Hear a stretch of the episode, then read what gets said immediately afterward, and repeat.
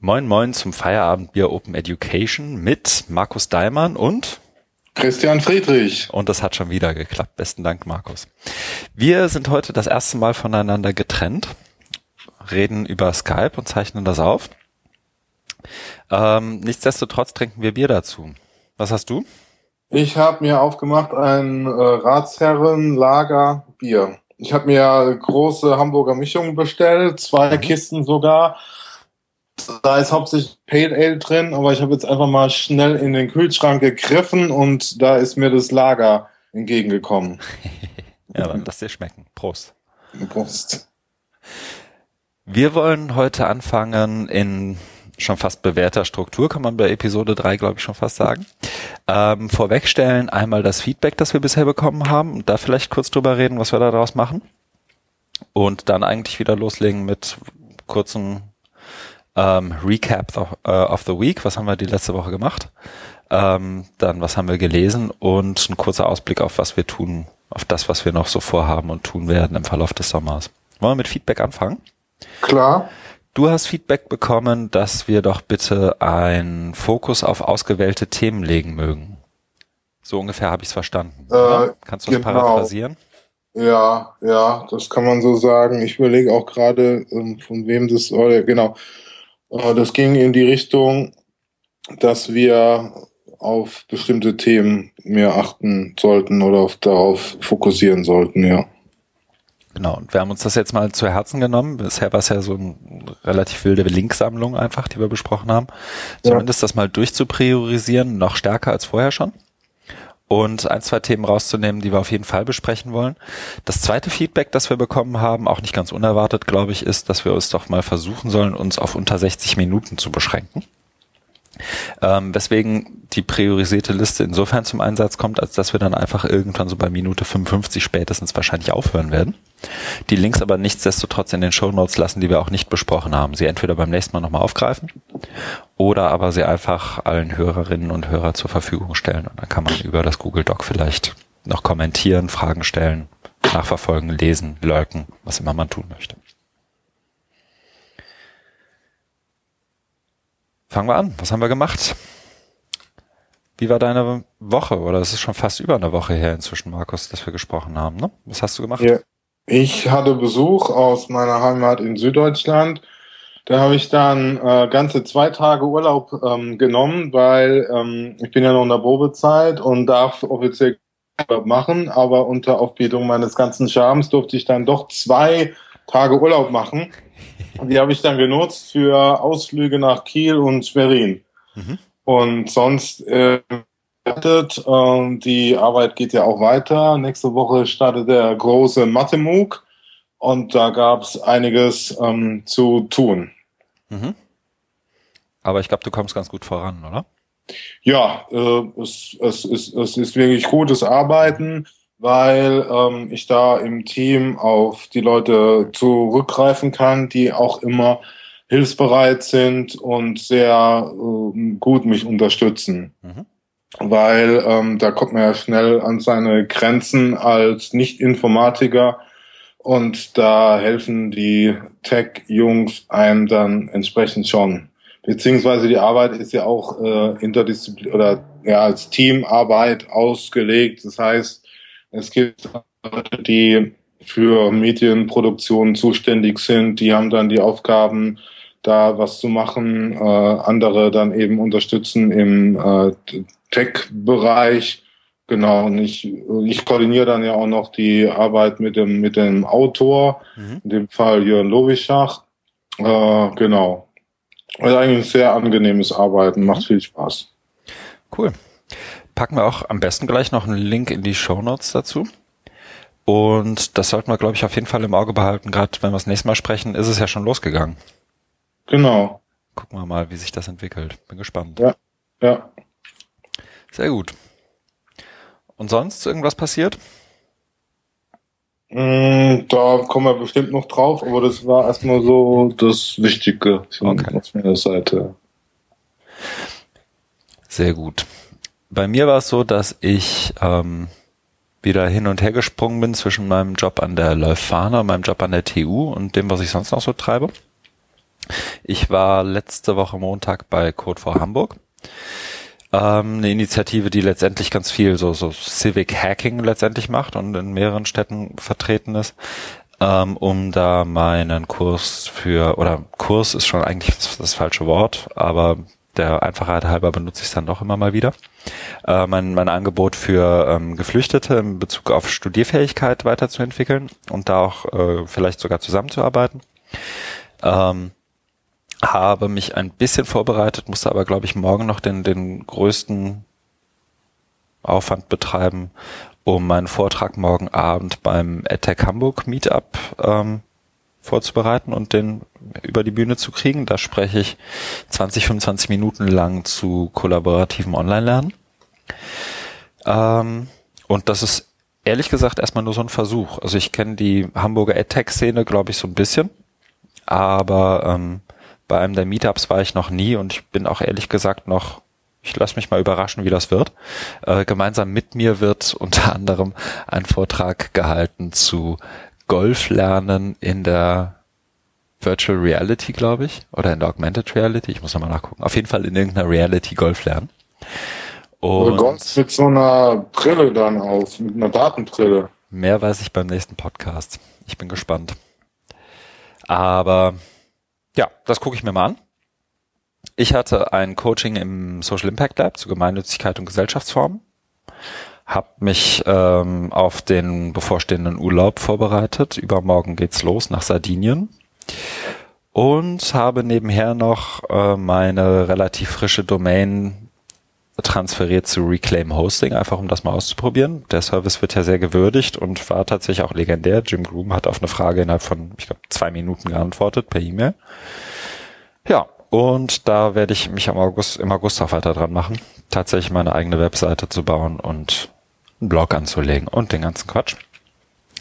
Und die beste Nachricht kam eigentlich im Lauf der letzten Nacht, meine Einreichung als Ignite Talk bei der DML 2016, der wahrscheinlich zunächst letzten Konferenz von DML Research Hub, ist angenommen worden. Das heißt, ich bin zumindest eingeladen, im Oktober, Anfang Oktober, nach äh, Los Angeles zu fliegen und an der UC Irvine zumindest einen kurzen Ignite-Talk einzuspielen. Ähm, moderiert das Ganze von Gardner Campbell. Bin extrem gespannt darauf. Jetzt bin ich nur noch auf der Suche nach Geld, ehrlich gesagt. Mhm. Muss noch irgendwen finden, der mir die Reise zahlen möchte, sonst mache ich dann noch einen Urlaub in Kalifornien draus. Das geht dann allerdings schon ein bisschen zu Lasten des Bankkontos. Müssen wir mal gucken. Ja. Das so meine letzten zehn Tage. Machen wir direkt weiter mit, was wir gelesen haben. Ähm, du hast in die Show Notes gepackt als erstes die UNESCO und den Bericht Open, Educa Open Educational Resources, Policy Costs und Transformation. Ein Link zu einem PDF, ich sehe es gerade. Warum ist das hier drin und warum hältst du es für wichtig? Ja, das ist mir so über den Weg gelaufen. Äh, es ist auch 116, also sollte einigermaßen aktuell sein mhm. und gibt einen Überblick über verschiedene Länder und Kontinente und unter anderem im Chapter 6 äh, auch OER in Deutschland von Ulf Daniel Ehlers. Den Bericht habe ich mir, also den Beitrag habe ich mir auch durchgelesen und da ist mir eben aufgefallen, dass das ich weiß ja nicht genau, wann der, wann, wann da die Drucklegung war oder Abgabe der Beiträge, weil ich halt das ein bisschen zu verkürzt. Ähm, also wenn man jetzt da direkt mal ans Ende springt, mhm. ähm, fehlt eben, äh, wenn man durchscrollt, fehlt eben auch diese ganzen Mapping-OER-Geschichten, die ja, ähm, das ist jetzt auch schon eine Weile her, mhm genau letztes Jahr gelaufen und dann auch die Machbarkeitsstudie, das ist zumindest schon auch ein Jahr her. Mhm. Kann mich erinnern, das Jahr im August, wo ich da mal in Essen war bei Keres bei so einem Workshop, mhm. wo die es vorgestellt haben. Und am Ende des Berichts heißt es eben, dass es keine ähm, Wenig, uh, wenig, genau. Uh, the results have shown that in Germany there are no OER policies, no funding for OER and limited awareness about OER. Und das würde ich uh, mit Stand jetzt schon eher anders sehen. Deswegen habe ich ja so ein bisschen gewundert, dass er das nicht, nicht äh, stärker, ein, stärker eingearbeitet hat. Äh, das ist das eine. Das andere ist ähm, dieser, dieser Reflex oder, dieser, oder diese Folklore, in Richtung ähm, OEP, also Open Educational äh, Practices. Es wird einfach immer behauptet ähm, oder gesetzt, wir müssen jetzt, also hier steht es auch wieder, the challenge is to move from OER to OEP. Mhm. Punkt. Und ähm, das ist auch irgendwie ganz lustig, die Argumentation, nämlich, ähm, ja, es würde so viel ähm, digitales Material geben, wobei er vorher sagt, jetzt gibt eigentlich wenig Awareness und wenig Funding. Also das ist irgendwie für mich auch so ein. Äh, und also die, die Grundargumentation ist, äh, es, OE, oder es gibt viel digitales Material, was wohl auch nicht alles immer OER sein muss. Und nun können wir ja die nächste Stufe Evolutionsleiter hin zur Glückseligkeit oder was auch immer erklimmen. Und das ist eben OEP. Und das das äh, ist mir jetzt halt schon seit, äh, da hatten wir ja auch mal diese, diese Session Festival äh, in Berlin, wo wir das mal diskutiert haben und hier kommt es eben schon wieder.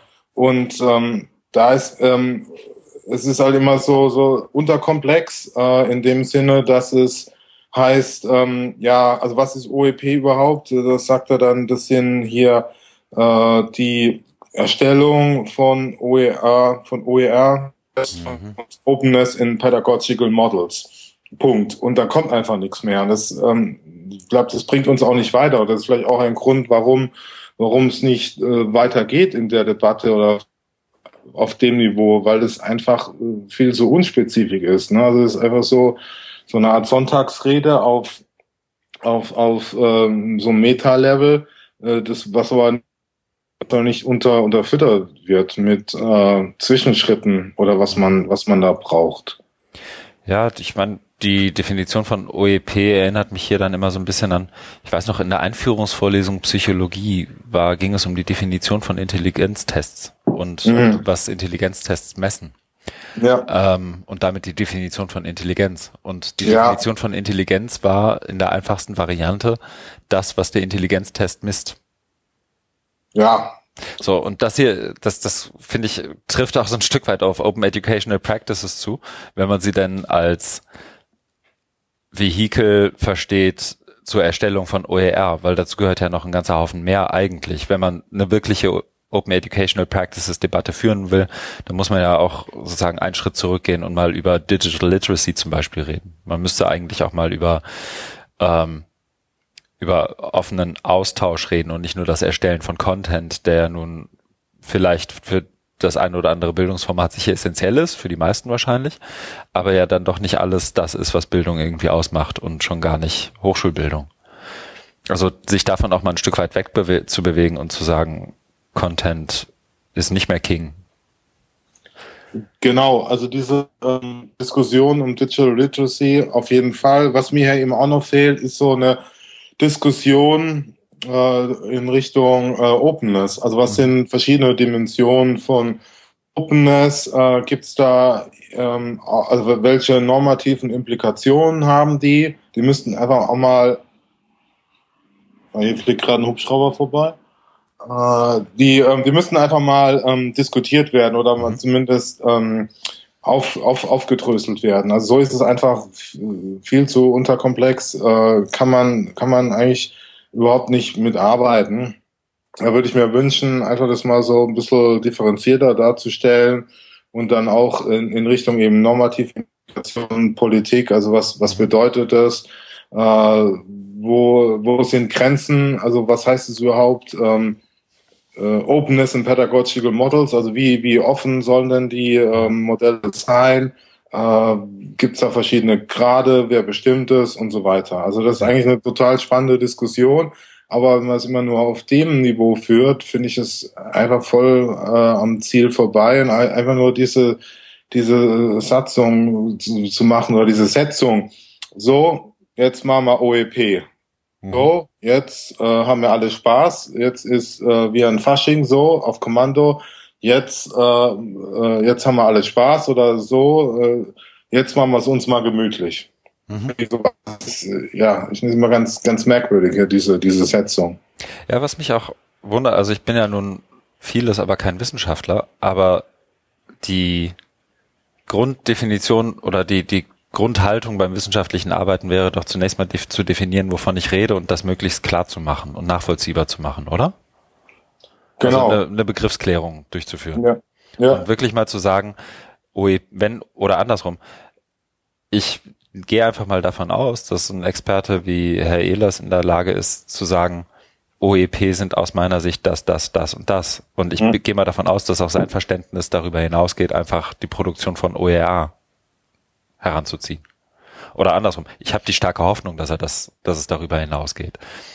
Ähm, und das dann tatsächlich auch mal zu, zu, zu rastern und Bezug auf die, die Openness-Debatte gebe ich dir völlig recht. Also das, also mich, mich bumst es schon immer sehr an, wenn Leute nicht in der Lage sind zu sagen, warum denn überhaupt Openness jetzt wichtig wäre.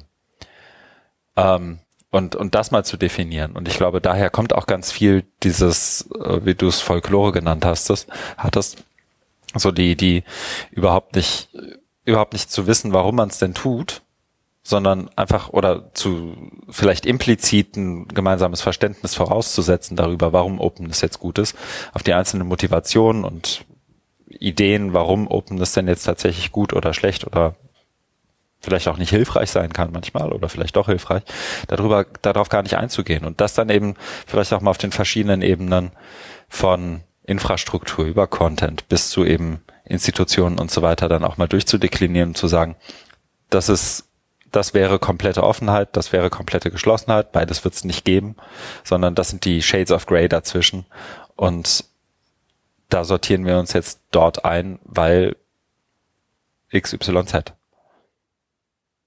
Genau, also was, was da einfach helfen würde, ist, äh, das hast du ja auch angesprochen, so ein, so ein Mapping oder ein Ra äh, Raster von verschiedenen offenen Ansätzen, die es schon gibt in der Welt. Da passiert ja was. Ne? Das ich auch als, als Wissenschaftler würde ich es auch als Aufgabe sehen, das mal so versuchen zusammenzustellen und dann gucken, was für Ausprägungen von, von Openness äh, gibt es denn da, um, um einfach mal anschaulicher zu machen, als da eben einfach nur immer das zu fordern.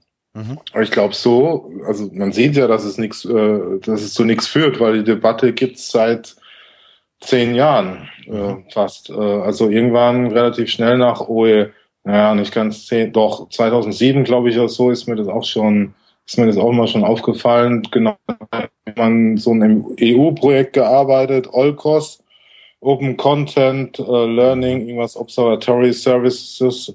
Und da äh, war auch schon diese Forderung, also eigentlich eins zu eins. Ähm, OER, schön und gut, danke, aber jetzt brauchen wir OEP. Das war 2007 und jetzt haben wir 2016 und das steht immer noch drin. Also auf dem gleichen Niveau. Genau, weil auch niemand weiß, was OEP wirklich sind, kann auch niemand sagen, so und jetzt haben wir es erfüllt. Ja, genau. Also die, ich erinnere mich noch an die Diskussion, die wir mit äh, Christina Schwalbe hatten in dem Panel beim OER Festival und auch in dem, in dem anschließenden Podcast. Ähm, so sehr wir es auch versucht haben, erstens, ich glaube, es wollten nicht alle OEP tatsächlich definieren in der Runde. Ich weiß auch gar nicht, ob es unbedingt nötig ist, äh, weil OEP, so wie es, glaube ich, in der Folklore verstanden wird, dann auch nicht helfen. Also das war ja so eins der, der Argumente bei der Diskussion. Und das eigentlich Frustrierende ist ja, dass, dass alle versuchen, diesen Pudding an die Wand zu nageln, ohne ihn einmal zu definieren. Ja, also die, so Frage ist, ob, äh, die Frage ist, ob das wirklich alle versuchen oder was, was mir jetzt gerade so durch, durch den Kopf geht, also wo, woher kommt denn diese Bestrebung nach OEP zu rufen? Das sind ja nicht alle, sondern es kommt ja aus bestimmten Richtungen und es ist vielleicht hier auch kein Zufall, dass es äh, in einem UNESCO-Report mhm. steht. Das, also da habe ich jetzt auch keine äh, umfassende Antwort dafür, aber das müssen, müssen wir einmal eben äh, unter mal, mal genauer beleuchten, untersuchen. Woher kommt denn diese, diese Forderung äh, nach, nach OEP? Ne? Also es, da gibt es verschiedene Treiber auch äh, von, von, von der Wirtschaft oder von, von Politik, von EU. mit Opening Up Education. Das ist ja so ein vielfältiges, dynamisches Kräftefeld. Hm. Ja, was hast du noch Vermutung, wo es herkommt? Ja, also ich können wir so vor, dass also bei UNESCO vielleicht eher so aus der humanistischen Ecke, dass es eben ähm, der, also es steckt, es, dahinter ist ja die gegenüber dem lehrerzentrierten Unterricht, ne, also weg mhm. vom Sage on the Stage hin zum Guide on the Side, mhm. ne, diese Shift äh, from Teaching to Learning, die steckt natürlich da dahinter. Aber das ist immer so äh, hilflos, ähm, dann hier verpackt als, als Öffnung und, und einfach so als Setzung. Jetzt äh, da gibt's ja so, also aus der ähm, Theorie oder Philosophie kenne ich das, äh, da gibt's äh, eben Untersuchungen, die das so als Learnification äh, bezeichnen. Also diesen, diesen Shift vom äh, Teaching zum, zum Learning, das ist eben eine, eine bestimmte Politik, die dahinter steckt. Äh, kann unter anderem auf der sprachlichen Ebene sich angucken, wo das Wort ähm, Teaching dann wirklich oder Teacher ähm, auch verschwindet. Äh, es ging jetzt auch vor zwei, drei Wochen durch Twitter, dass Jürgen Hacke ziemlich abgefeiert hat in Marburg, dass er sich jetzt offiziell Lernbegleiter nennen darf. Also ein gestandener Hochschullehrer feiert auf Twitter und auf Kanal auch feiert er ziemlich ab. Er darf sich jetzt ähm, als Lernbegleiter bezeichnen in irgendwelchen offiziellen Vorlesungsdokumenten der äh, höchst ehrwürdigen Universität Marburg. Ja, nichts geht ohne Label, ne? Nee, aber da steckt einfach was dahinter. Mhm. Das, das, ist eine Politik, die, ähm, die mit Gewalt jetzt so den, die ähm, verkrusteten Strukturen zerschlagen will und den, den Lehrer von der Bühne zerren will. Und kann ich so bewerten und, und ähm, moralisch oder so. Ich will es, würde es einfach mal zu bedenken geben, ne? dass man damit ähm, auch ganz viel verliert. Und ich glaube, also das holt einen auch wieder ein, dass man jetzt von der Bühne schubst, den Lehrer, und dann sagt, so brauchen wir nicht mehr. Wir haben jetzt irgendwie die, diese Begleiter. Also ich glaube schon, dass es einen irgendwann wieder einholt, dass man den jetzt da so aufgegeben hat und äh, mit Trara, Trarums da ähm, eben verabschiedet hat, in den Orkus der Geschichte gekippt hat, das holt einen wieder ein. Ja, das, das meine ich halt mit der Frage nach dem Warum. Also die, die, es kann ja vollkommen okay sein, in einem bestimmten Szenario zu sagen, ich bin jetzt der Lernbegleiter würde ich immer unterschreiben, das kann wahnsinnig sinnvoll sein. Es kann wahrscheinlich auch ab und zu sinnvoll sein, der äh, Sage on the Stage zu bleiben. Also es gibt in Lüneburg oder gab in Lüneburg mal, einen, ich habe seinen Namen leider vergessen, einen BWL-Prof, der hat fantastische Vorlesungen gehalten und da hat sich niemand irgendwie geärgert, dass irgendwie die BWL-Studis nicht miteinander arbeiten durften. Die saßen auch alle aufmerksam da und haben alle was gelernt, sagen sie zumindest. So, und die, die Beantwortung nach dem Warum bleiben irgendwie zumindest nach meinem Dafürhalten, gerade im deutschsprachigen Kontext, wahnsinnig viele Leute schuldig. Warum ist Open jetzt besser? Gibt sicher Gründe für. Wann ist Open vielleicht nicht besser? Wann sind Open, Edu wann sind Open Educational Practices sinnvoll? Wann sind Open Educational Resources sinnvoll? Ich finde, da hat Mapping OER tatsächlich trotz der ein oder anderen Kritik an Mapping OER insgesamt auch nochmal viel geleistet und viele Leute einbezogen, die so dann auch mal ihre, ihre Meinung kundtun konnten und da was erarbeiten konnten. Aber das, das Warum gerade in Bezug auf Openness auf verschiedenen Dimensionen fehlt einfach. Und wenn man das nicht beantwortet, dann wird es halt zu Aktionismus ohne Strategie. Und dann haben wir, haben wir auf einmal die Elas, Handkes und äh, wen, wen auch sonst noch in der Welt rumrennen. Und dann machen die einfach Dinge, ohne genau sagen zu können, warum. Oder ja, andersrum, genau, wenn sie es sagen können, dann können sie es ja auch ja. mal in so einen Report reinschreiben.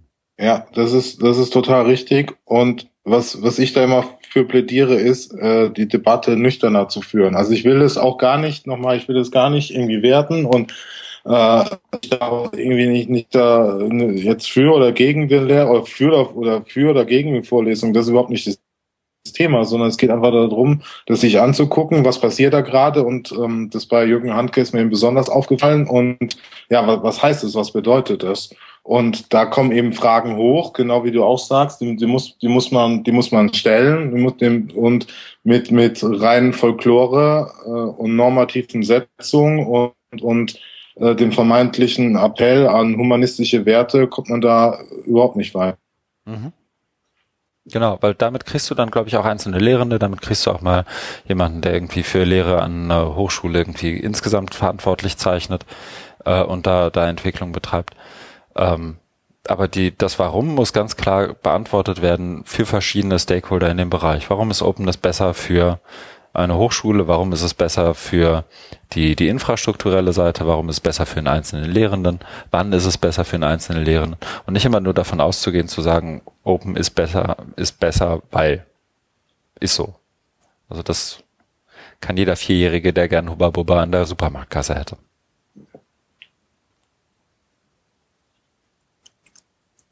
Gibt's Hubba Bubba eigentlich noch? Ich muss dazu sagen, ähm, ab und zu hatten wir, glaube ich, äh, den einen oder anderen Aussetzer in der Skype-Verbindung. Das liegt daran, dass Breitband-Access in Lübeck anscheinend noch fehlt. Was? Ich habe doch hier 50 Mbit Leitung. Dann ist es meine Leitung. Aber wir arbeiten dran. Wir sind ja noch Podcasts-Anfänger. Na, das bekommen wir schon hin. Nächster Artikel. Oder? Ja, klar. Also ja. ich äh, denke auch, das äh, können gerne weitergehen. Das ist ein spannendes Thema, wo man natürlich noch Stunden länger diskutieren könnte, aber wir wollten das jetzt einfach mal so mal äh, vielleicht ein bisschen aufrütteln oder dann mal ähm, die Aufmerksamkeit dafür herstellen. Das holt uns auf jeden Fall auch nochmal bestimmt ein. Ganz bestimmt. Der nächste ist auch von dir. Martin Weller plädiert für Open Flip. Genau. Was ähm, ist Open Flip? So eine eher triviale Anle Anlehnung an Flip Classroom. Also dass man, dass man es äh, umdreht und bei ihm geht es darum zu flippen, die, äh, finanzielle oder Ressourcen, also sage ich mal politisch, äh, politikwissenschaftlich, ich habe ja auch mal Politikwissenschaft studiert, also die Ressourcenallokation äh, zu flippen. Und zwar von der, vom Erwerb äh, fertig zum Teil copyright, copyrighted Materialien hin zur äh, Erstellung von OER. Mhm. Genau. Dafür brauchen wir wahrscheinlich Open Educational Practices, oder?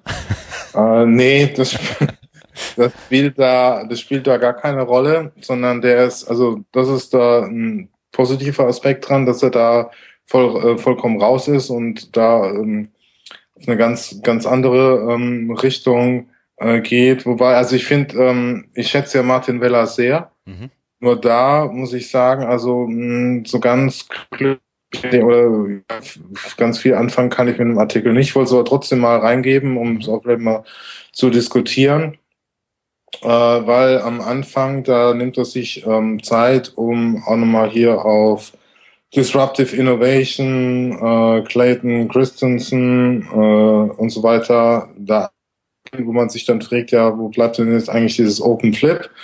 Und dann ist es relativ knapp gehalten, genau. Also das ist dann am Ende, dann kommt dann die Open Flip und dann sind da und dann kommt schon die Discussion. Mhm. Und ich weiß nicht, ob er, ob er sich da irgendwie übernommen hat oder, oder was heißt übernommen oder ob, ob, er, ob das irgendwie sich in eine andere Richtung entwickelt hat, ähm, weil so ein richtiges Modell ist da, ist da jetzt ähm, auch nicht zu erkennen. Ich habe dann im Nachgang auf Twitter so ein bisschen noch Diskussion mit ihm gehabt. Das habe ich ähm, gesehen, ja.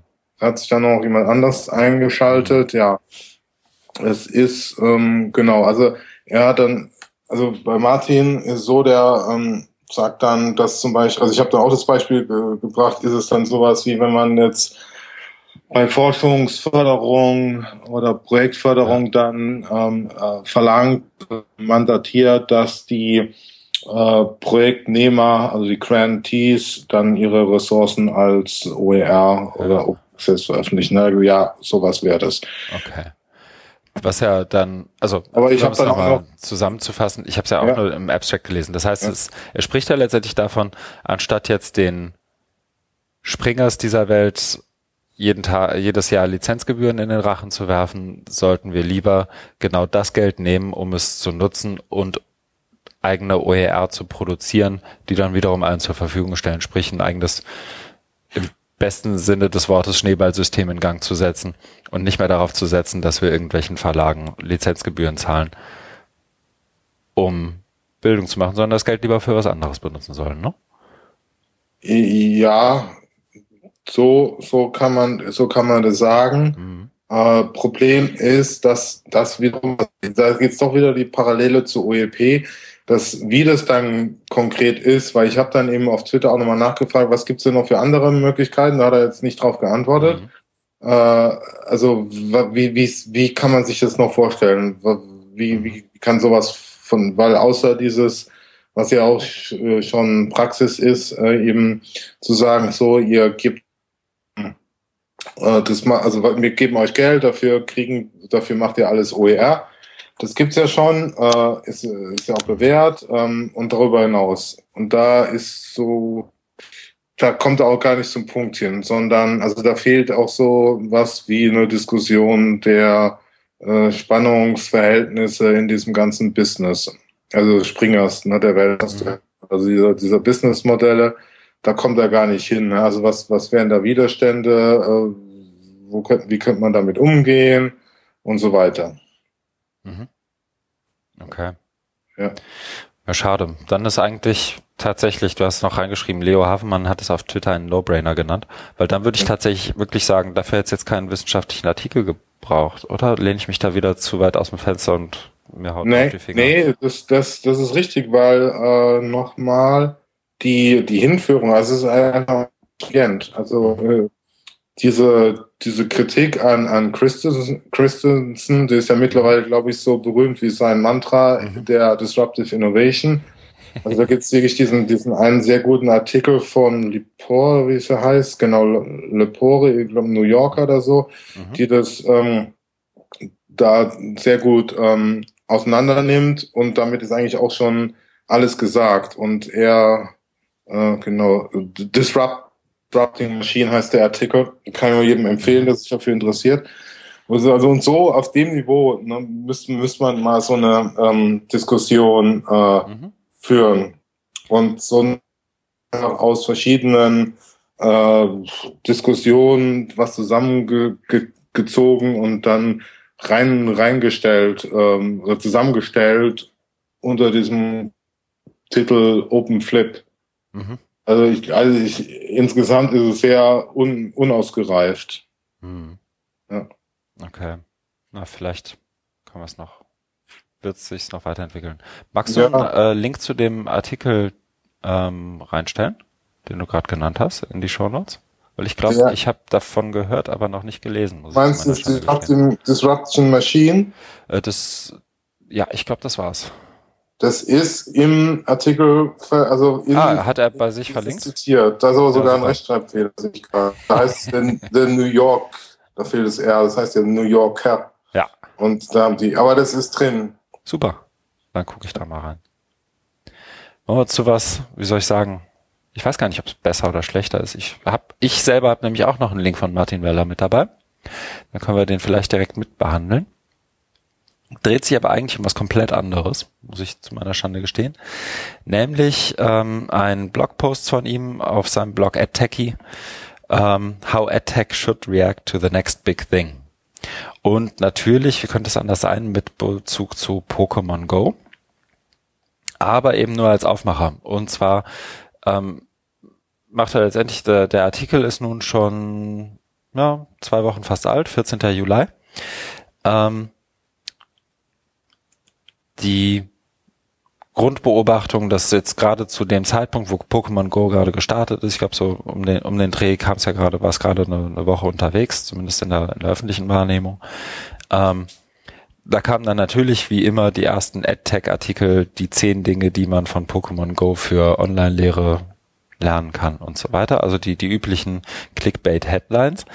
Aber was er gemacht hat, ist sozusagen eine Ebene höher zu gehen und zu sagen, Freunde, das ist alles gut und wichtig und so eine neue Entwicklung oder ein neues Spiel vielleicht eher, neue Entwicklung würde ich es vielleicht gar nicht nennen, ähm, wie Pokémon Go sollte man vielleicht auch mal überlegen, was die für AdTech und Online-Learning und so weiter bedeutet.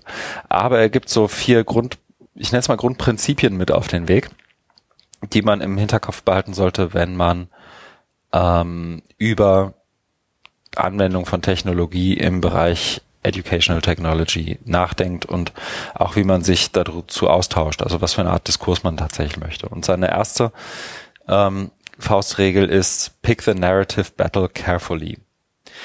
Ähm, oft, und da einfach nur mit dem Hintergrund, dass ja oft zu Recht, manchmal vielleicht sogar auch zu Unrecht, aber in immer irgendeine Art von, wie soll ich sagen, Tonalität mitschwingt und eine Art von Narrativ mitschwingt.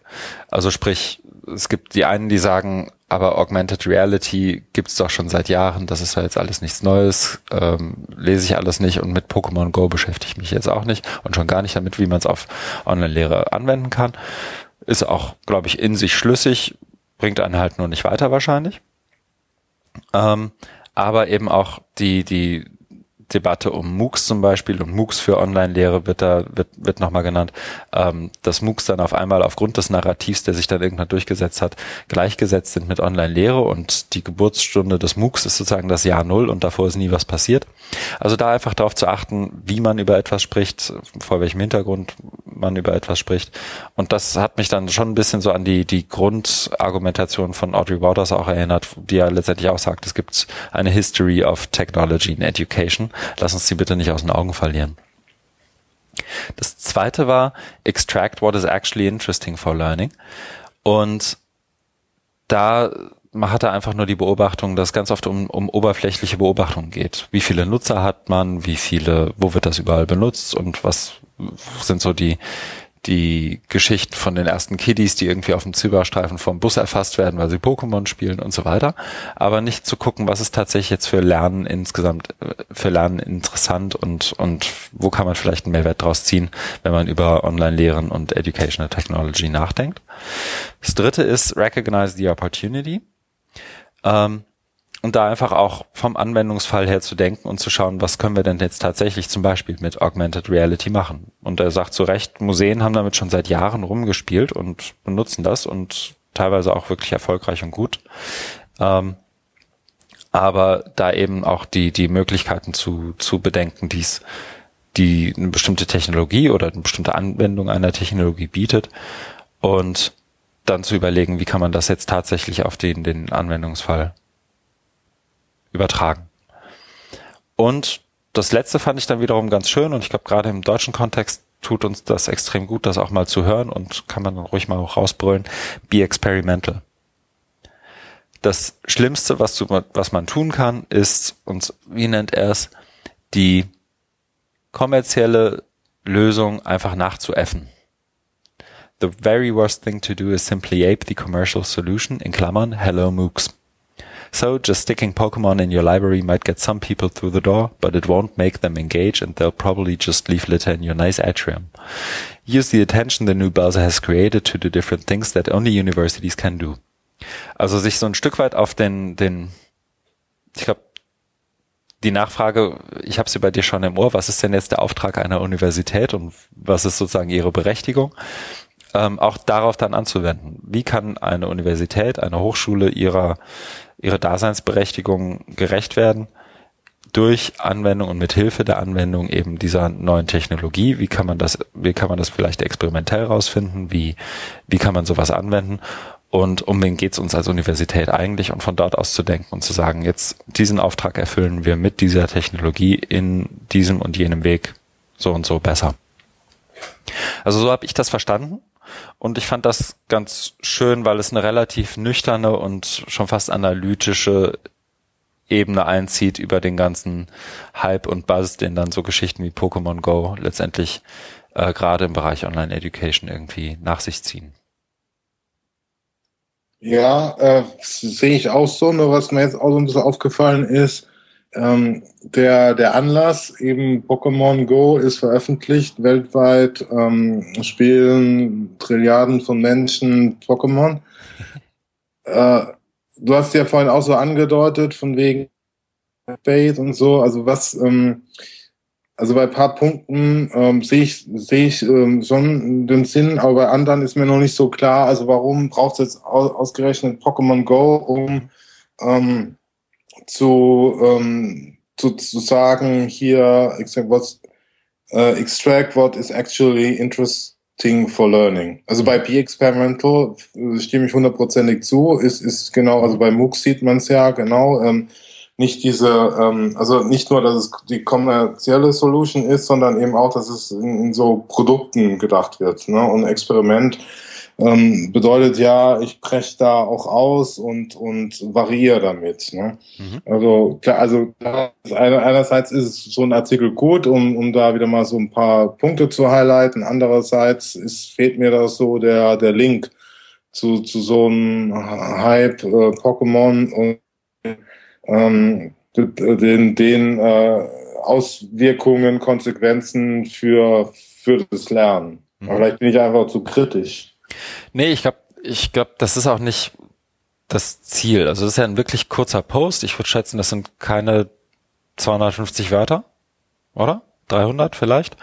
Ähm, und ich glaube, was, oder ich glaube, der Post ist auch gedacht, um da was rein zu interpretieren. Und Pokémon hat er natürlich zu dem Zeitpunkt benutzt, einfach weil, also mein Twitter-Feed war voll davon, deiner wahrscheinlich auch. Ähm, hab mich ich glaube, letzte Woche war es mit äh, Christian Heise und Jöran auf ein Bier getroffen und die Unterhaltung ging, ich glaube, eine Dreiviertelstunde lang um Pokémon Go. Also ich glaube, zu dem Zeitpunkt, wo der Artikel oder wo der Blogpost rauskam und veröffentlicht wurde, war das noch präsenter auch bei mir, als es jetzt schon ist. Äh, so, ich glaube, der, der Fade-out passiert schon. Ähm, und was er damit meint, ist, sich tatsächlich mal darauf zurückzubesinnen. Und das verpassen, glaube ich, ganz häufig eben diejenigen, die diese Clickbait-Headlines produzieren, sich darauf zu fokussieren, was ist denn jetzt interessant für Lernen. Und ich glaube, das ist was, was eigentlich selbstverständlich ist. Deswegen kommt es dir wahrscheinlich auch so, so banal vor. Mhm. Was aber, ähm, worin man sich aber schon auch verlieren kann, wenn man einmal in der Pokémon Go-Welt zum Beispiel dann steckt.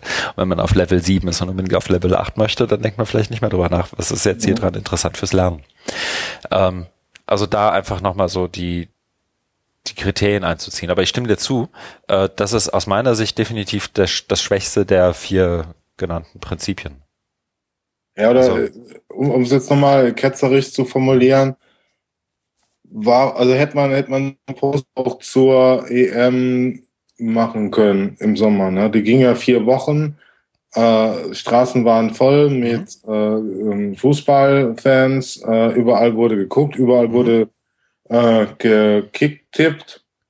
Äh, da also gab es bestimmt auch Posts. Ja. Äh, oder, oder wäre das für dich auch ein ähnlicher an was? Und das finde ich ja immer so krampfig. Also was, ja. was, warum muss man da jetzt so viel rein interpretieren? Ne? Lass die Leute einfach Pokémon Go spielen. Ja. Lass die Leute Fußball gucken. Genau. Warum? Ne? Also das, das ist äh, für mich eigentlich ich glaub, mir nicht vorstelle, dass, dass sowas funktioniert, sondern es muss ja darum gehen, ähm, ja, es äh, muss ja von, von innen herauskommen. Und ja. wenn man dann jetzt so kann, so, jetzt müssen wir aber mal pädagogischen Potenziale von Pokémon Go reden. Na, dann, ja, was passiert glaub, also? Oh nein. Ich glaube, was du als Schwäche empfindest, empfinde ich als Stärke. Okay. Und zwar ähm, eben genau diese Übertragbarkeit. Und ich glaube, Pokémon Go ist hier nur in dem Blogpost, es taucht ja dann auch nicht mehr auf. Also wenn du reinguckst, es ist in der, in der Intro, die ersten zwei Sätze, Pokémon Go, dann kommt nochmal Pokémon in der dritten Zeile und danach taucht es, glaube ich, nicht mehr auf. Und damit meine ich, ähm, anhand von dem Beispiel Pokémon Go und den ganzen Blogartikeln, die es darum gab, von Donald Clark bis zu wem auch immer, ähm, habe ich über folgendes Phänomen nachgedacht. Wir tendieren dazu, das und das und das immer wieder irgendwie wie eine, wie eine kleine Sau durchs Dorf zu treiben. Aber hiermit schlage ich vor, vier Prinzipien sozusagen als Qualitätsmerkmale einer Diskussion und einer Debatte dessen, was uns da, was da gerade durch die Sau, äh, durchs Dorf getrieben wird, äh, in Bezug zu Educational Technology einzuführen. Also das sind die das ist der Narrativ oder inter, interessiert euch dafür, welchen Narrativ ihr hier gerade einführt, auch auf einer Metaebene. Ähm, schaut nach, was ist für Lernen interessant, spielt tatsächlich auch damit rum, seid experimentell und versucht dabei immer mal wieder euch auch zu fokussieren. Also ganz oft, ich glaube, das ist so ein bisschen Intro, schon fast, man könnte jetzt noch einen größeren Bogen schlagen zu Design Thinking, aber tatsächlich auch einfach mal zu, zu überlegen, das ist auf einem anderen Abstraktionsniveau und ich gebe dir recht, da hätte man vor vier Wochen, sechs Wochen auch die EM einziehen können. Und das wäre auch vollkommen okay gewesen aus meiner Sicht. Das hätte einen Blogartikel nicht schlechter oder besser gemacht. Es war, es ist halt nur ein Beispiel. Mhm. Und ich, also, und ich weiß, was du meinst mit krampfige Diskussionen zu Pokémon Go und die ganzen Aufschreie und wollen wir das denn jetzt wirklich als Gesellschaft, dass Leute auf ihre Smartphones gucken und so weiter. Ähm, das finde ich auch, sowas lese ich auch nicht. Ähm, Finde ich auch wahnsinnig krampfig, trifft es, glaube ich, ganz gut. Ähm, aber so in dem Bezug und über, über so Prinzipien nachzudenken, wenn sie auch vielleicht für den einen oder anderen schon zu banal und platt sind, ähm, finde ich es wiederum ganz charmant. Also ich habe mich gefreut, mal etwas anderes zu dem Thema zu lesen, als das sind die zehn Wege, wie du Pokémon Go für die Online-Lehre benutzen kannst. Mhm. Aber be beantwort mir mal bitte eine Frage. Wer ist Adressat dieses Blogposts? Also wenn es hier heißt, pick the narrative battle carefully. Wer ist damit angesprochen? Ich glaube, damit sind Menschen wie du angesprochen. Menschen mit einer Reichweite und einem Netzwerk, auf die man hört. Ähm, oder die, die zumindest anerkannt sind in der, ich nenne es mal Szene. Ähm, und ich glaube fast, also das wäre vielleicht ein, oder wobei, ich glaube nicht nur Menschen wie du, sondern vielleicht auch jeder andere, der sich mit dem Thema befasst und letztendlich ja dann auch diesen Narrativ formt, zum Beispiel, wenn man nochmal bei dem ersten Pick the Narrative Battle Carefully hängen bleibt. Ich glaube, damit sind auch Leute gemeint, die einfach relativ unreflektiert und sei das nur auf in, in einem stumpfen Retweet irgendwo, relativ unreflektiert einfach ähm, in dem Moment, nicht als Person, sondern in dem Moment, in der jeweiligen Übersprungshandlung sagen, ja, Pokémon Go ist da und dafür wichtig und jetzt retweete ich mal die sieben Prinzipien von Pokémon Go, die man auch für das LMS benutzen sollte oder was auch immer für ein Quatsch man da gelesen hat die letzten vier Wochen. Ähm, und ich glaube, der Adressat ist letztendlich genau diejenigen, die Martin Wellers Blog lesen. Also das ist ja dann schon sozusagen, auch wenn er eine recht große Reichweite hat und ja einer so der äh, fünf, sechs Blogs ist, wenn, wenn jemand irgendwie eine Einführung zur Educational Technology ist, wo ich hinverweisen würde, ist die Leserschaft ja immer noch nicht, das ist ja nicht Mainstream. Ne? Also das sind ja wirklich die, die Geeks, die sich für OER interessieren, für Open Educational Research, die sich für Online Education interessieren, ganz besonders mit UK-Bezug. Die Leute lesen ja Martin Wellers Blog, nehme ich mal an. Mhm. Und ich nehme einfach auch mal an, dass er die dann adressieren wollte. Mhm. mhm.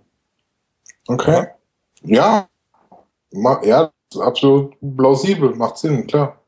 Vielleicht müssen wir einfach einen, den nächsten Podcast müssen wir ihn dazu holen.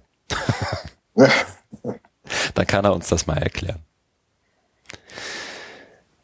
Hm, so. Aber dazu, also ich glaube, gerade zu dem Thema fände ich auch spannend, falls uns jetzt überhaupt noch wer zuhört. Wir sind schon wieder in Minute 50. Ähm, was so die Meinung derjenigen ist, die vielleicht auch uns zuhören. Unsere Adressaten. ähm, in Anbetracht der Zeit, und ich habe ja uns vorher auferlegt, wir haben vorher geschrieben und ich habe gesagt, lass uns mal wirklich versuchen, drakonisch in den 60 Minuten zu bleiben.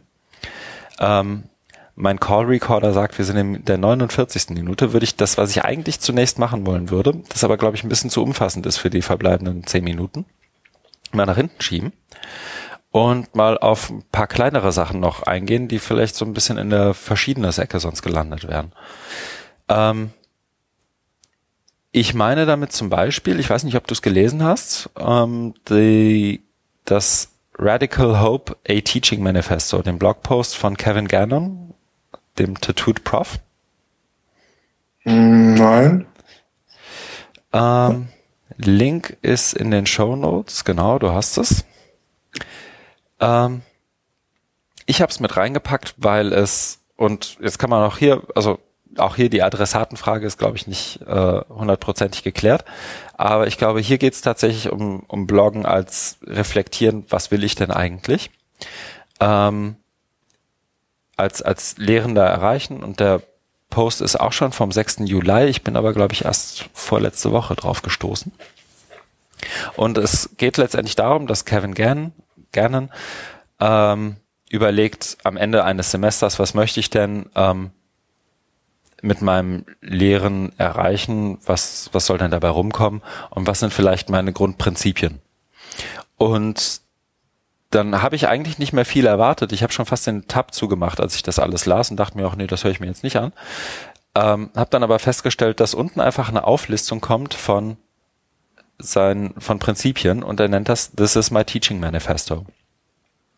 Und ich fand es, weil es halt so, wie, wie sagt man auf Deutsch, bold Statements sind, also so einfach mehr oder weniger offen rausgerotzte Behauptungen, die auch durchaus irgendwie vielleicht nur ideell oder normativ begründet sind, aber ähm, irgendwie eine, eine klare Kante zeigen. Und das fand ich eigentlich ganz entspannt, weil ja ganz viele, ähm, gerade in dem Bereich ähm, Bildung und Online-Bildung versuchen irgendwie mit Schachtelsätzen und ähm, der ein oder anderen Abwägung noch daherzukommen und man nicht so richtig merkt, was ist eure Meinung.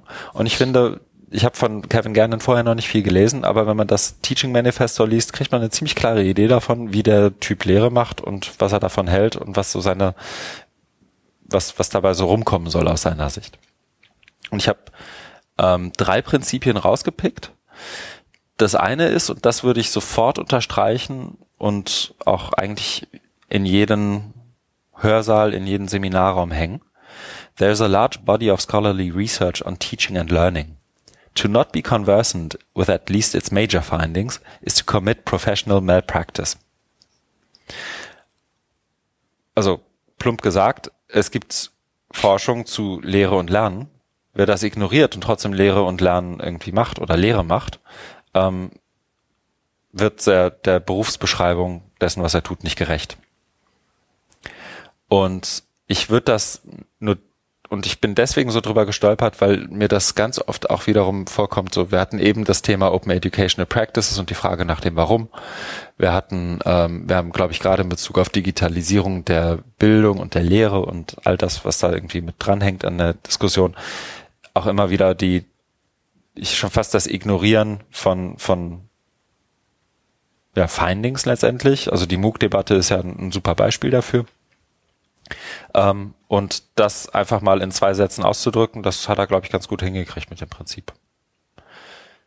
Und ich sag vielleicht noch schnell die zwei anderen Thesen und dann sagst du mir, ob ich hier totalen Bullshit rausgesucht habe oder ob das irgendwie zumindest halbwegs lesenswert ist.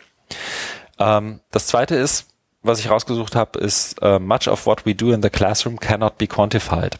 Also es kann nicht alles, was wir in, in Seminarraum in, oder im, im Teaching machen, kann tatsächlich quantifiziert werden.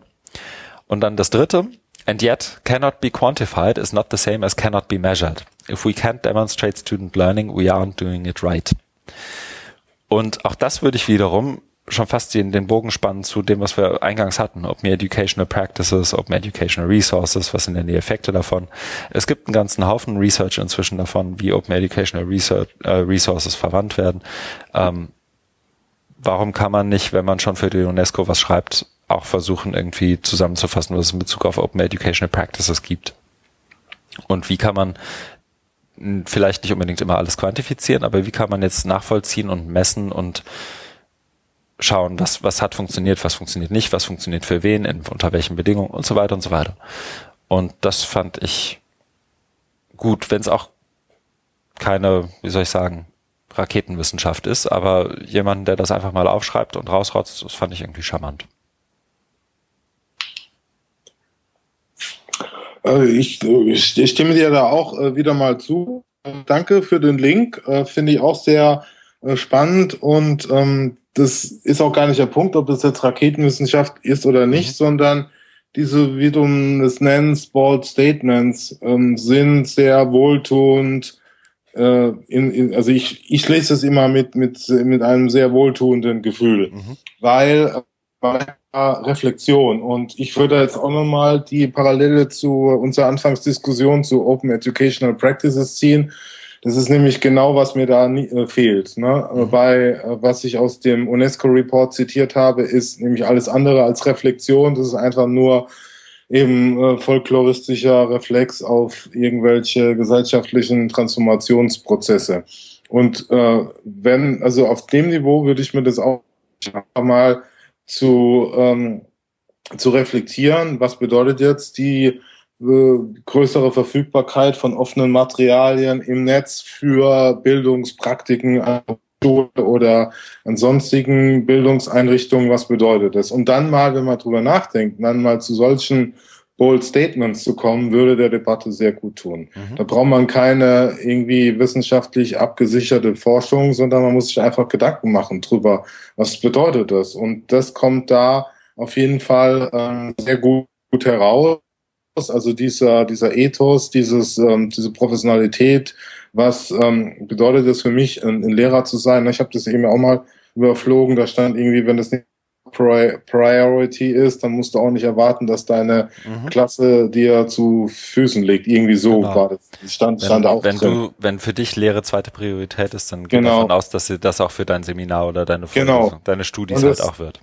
Und es ist für mich auch ein anderes Niveau als, äh, als irgendwelche Kalendersprüche von äh, aus China, sondern das ist, da merkt man diese, ne, also eine ganz mhm. äh, tiefe Reflexion, dies, dieses ähm, dieses Ethos, was es heißt, äh, als Lehrer tätig zu werden. Und so, und wenn man sich dann mit der Offenheit äh, beschäftigt, dann äh, wären wir da ein ganzes Stück weiter. Also wieder Bezug auf die OEP-Debatte. Genau, und dann wird's halt auch ein bisschen streitbarer. Ne? Also ich, ja. so, so sehr ich dir zustimme in Bezug auf ähm, Mensch, der, der Herr Ehlers hätte aber da doch hier nochmal ein bisschen mehr Fleisch an den Knochen bringen können in Bezug auf, was meint er denn jetzt mit OEP? Trotzdem kann ich mich irgendwie sozusagen, tue ich mich schwer damit, mich mit einem bestimmten Punkt irgendwie oder andersrum. Man liest den Artikel von Ehlers, obwohl ich ihn, ich habe ihn nicht gelesen, aber ich nehme einfach mal an, dass es die Sorte Artikel ist, wo du durchliest und sagst, ja stimmt, ja stimmt, ja stimmt. Und hinterher fragst du dich, und jetzt? Ja. Ähm, du, du widersprichst nirgendwo. Und hier bei den Statements ist bestimmt auch eins dabei, wo du hart widersprechen würdest, vielleicht aber das macht sozusagen diesen, diesen, diesen Raum für eine Diskussion überhaupt erstmal auf. In dem Moment, wo ich versuche, möglichst unstreitbar durchs Leben zu gehen und was so zu schreiben oder so zu, zu machen, dass mir möglichst hinterher keiner ins Bein pinkeln kann, habe ich irgendwie auch nichts gekonnt. Genau. Und das fand ich hier dran einfach wahnsinnig charmant. Da geht einer raus, haut einen Blogpost raus, der nicht undurchdacht ist. Also ich glaube, den hat er nicht in zwei Minuten zusammengeschrieben, der aber erstmal banal wirkt und dann kannst du aber, wenn wir wollten, können wir eine ganze können eine ganze Podcast-Serie zu diesen Prinzipien machen. Und ich glaube, wir könnten uns in vielen Punkten wunderbar streiten und vielleicht ja. wird es uns ja was bringen. Ja, genau. Oder hat man mal eine Grundlage, einen Aufschlag. Mhm. Ja. So ist es also das kann ich tatsächlich jedem empfehlen, der jetzt überhaupt noch zuhört. Ähm, wir haben einen ganzen Haufen rausgelassen. Ich finde es schon fast schade, das jetzt einfach liegen zu lassen, aber es liegt ja in einem äh, offen zugänglichen Dokument. Den einen oder anderen Link, den wir hier haben, ähm, greifen wir bestimmt auch beim nächsten Mal nochmal auf. Ähm, wir haben noch genau eine Minute und 50 Sekunden. Deswegen, Markus, was machst du in den nächsten Tagen und Wochen? Ich warte auf Post, weil ich habe was ganz Verrücktes gemacht. auf meine alten Tage. Ich habe mich nämlich beworben Aha. an der Fernuniversität Hagen zu einem Studienplatz. Ich habe einen Antrag gestellt auf Zugang zum Master Philosophie Nein. und habe alle nötigen Unterlagen schon eingereicht Aha. und äh, warte jetzt, dass sie das prüfen und dass sie mich auch reinlassen. Ja. Du, bist, du bist zum Studium an der Hochschule zugelassen, muss ich so doof fragen? Ich habe ein. Das war nur Spaß. Denke, ich habe ja, ja. Du also, hast Abi. Äh, genau, ja, ich musste auch gar kein Abschluss beilegen. Das ist vielleicht auch besser, weil ja, war jetzt nicht so berauschend. Aber ich habe gedacht, ich fange jetzt einfach wieder von vorne an. Also ich habe ja akademische Leiter schon einige, einige Stufen genommen äh, in, in schwindelerregende Höhen und jetzt fange ich einfach wieder von vorne an. Nein, äh, das ist eine. Das andere ist, ich habe da irgendwie Lust drauf und ich gedacht, ja, so ein, äh, also ich habe ja ein paar, paar MOOCs gemacht zu dem Thema und ähm, gemerkt, ja, das ist immer so Insel. Äh, Wissen und ich wollte jetzt mal eine systematische Einführung haben, deswegen äh, schreibe ich äh, will ich mich da einschreiben. Cool. Und das ja. Gerade allein schon deswegen, weil man dann ja auch nochmal der, der Lernende wird. Genau. Ne? Also, finde ich gut. Doch, sag mal, wie es war. Ja, also das wird. Ähm, In vier Jahren. Ja. ja, da bin ich mal gespannt. Ja, ich äh, muss ja immer mal gucken, wie ich damit mit klarkomme. Ähm, und, aber ich will das auch schon einigermaßen ernsthaft machen, aber ja, wenn man, ich habe ja da zehn Jahre gearbeitet und mhm. da immer ganz viele Studenten, Studierende betreut, da ähm, kann immer was dazwischen kommen. Aber mhm. das hm, sehe ich dann. Aber ich noch bin ich sehr hoch motiviert. Mhm. Ich glaube, und auch das zieht sich dann wie ein roter Faden durch den ganzen Podcast. Martin Weller macht, glaube ich, einen Geschichtsmaster gerade an der Open University, oder? Oh, da weißt du mehr als ich. Kein ich habe das irgendwo mal in einem Blogpost von ihm gelesen. Oh, okay. Doch, fällt mir gerade auf. Dann äh, haben wir okay, noch eine Parallele. Ja. Ihr habt eine ähnliche Frisur, jetzt studiert ihr auch noch beide an der jeweiligen an der jeweiligen äh, Fernuni oder Open University. Ja, genau. Das ist ganz groß. Ja. Sehr gut. Ähm, du schreibst noch an dem Synergieartikel, lese ich hier. Genau, mit Hochdruck, weil Hochdruck. die Abgabe naht. Ich hoffe, die, ich hoffe, Kerstin hört jetzt nicht zu. äh, aber nee, ähm, da versuche ich auch eher zu provozieren. Also was wir da eben hatten mit diesem Post, genau. Da geht es eben auch um Open Education und ähm, da bin ich, bin ich jetzt auch dran. Das muss, muss bald fertig sein. Okay. Ja, deswegen müssen wir jetzt Schluss machen, damit ich schreibe. Ja. Ich werde in ja, was ich jetzt machen werde, ist, ich bereite jetzt gleich noch meinen Talk für morgen Abend vor und dann geht's Freitagmorgen in Urlaub bis zur zweiten Augustwoche. Zweite Augustwoche bin ich wieder da. Aber ich merke auch, der alte Kadaver hat es dringend nötig, mal in Urlaub zu fahren. Das machen wir dann auch. Sehr schön. Super. Dann schauen wir mal. Nächste, nächster Podcast dann wahrscheinlich zweite Augustwoche, oder? Ja, wenn du wieder da bist. Mal, suchen wir uns mal ein Thema. Ich bin ja urlaubsfrei. Und einen Termin. Du bist urlaubsfrei, noch in Probezeit. Das genau. ignoriere ich einfach konsequent. Ich glaube, ich bin bei der TU auch noch in der Probezeit. Hoffentlich hört von da jetzt keiner mit. Aber ich fahre in Urlaub. Na gut.